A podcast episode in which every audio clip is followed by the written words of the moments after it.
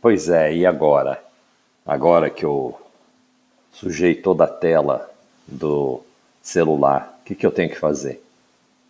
Bom, se eu estou tossindo, se eu estou espirrando e estou jogando as, as gotículas da tosse do nariz em algum lugar, eu tenho que limpar esse lugar. Como é que eu posso limpar? Bom, o celular eu posso limpar de várias maneiras mas talvez eu possa usar para quem tiver um álcool de 70 graus para cima, eu passo ele na tela, limpo, tiro aquelas gotículas e deixo ali uma meia hora para poder mexer, para alguém poder mexer. Ou eu posso usar uma solução líquida de água com um pouco de cândida e aí eu também posso passar isso no celular. Bom, essa solução é mais prejudicial ao celular. Mas se eu não tiver álcool, eu vou ter que fazer isso.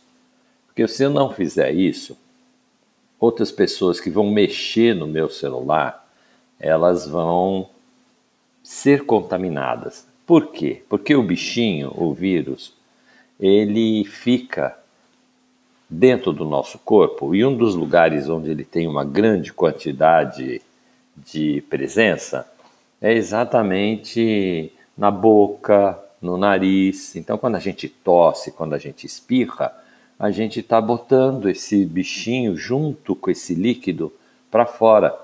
E é esse líquido que transmite. Então, se eu tuço na cara de alguém, se eu cuspo no chão, ou se eu tuço na roupa de alguém. Uh, isso vai levando o bichinho de dentro de mim para o outro.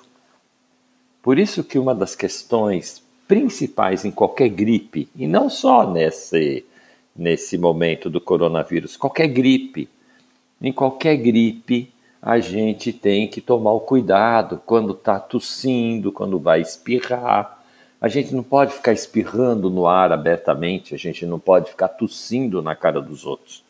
A gente tem que tomar cuidado com isso. A gente tem que criar uma barreira, uma barreira com a mão. Então a gente pode botar a mão no rosto para espirrar na nossa mão, depois a gente lava a nossa mão. A gente pode criar uma barreira espirrando no braço, ali na dobra do braço do cotovelo para que a gente não espalhe essas gotículas para as outras pessoas. Então, talvez essa seja a principal questão desse podcast. A melhor forma de cuidar dos outros é cuidar de si.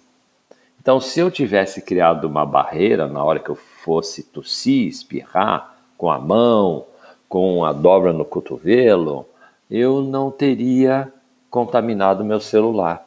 E aí meu celular não seria um algo que iria transmitir o bichinho que eu tenho. Então, cuidar de si é cuidar do outro.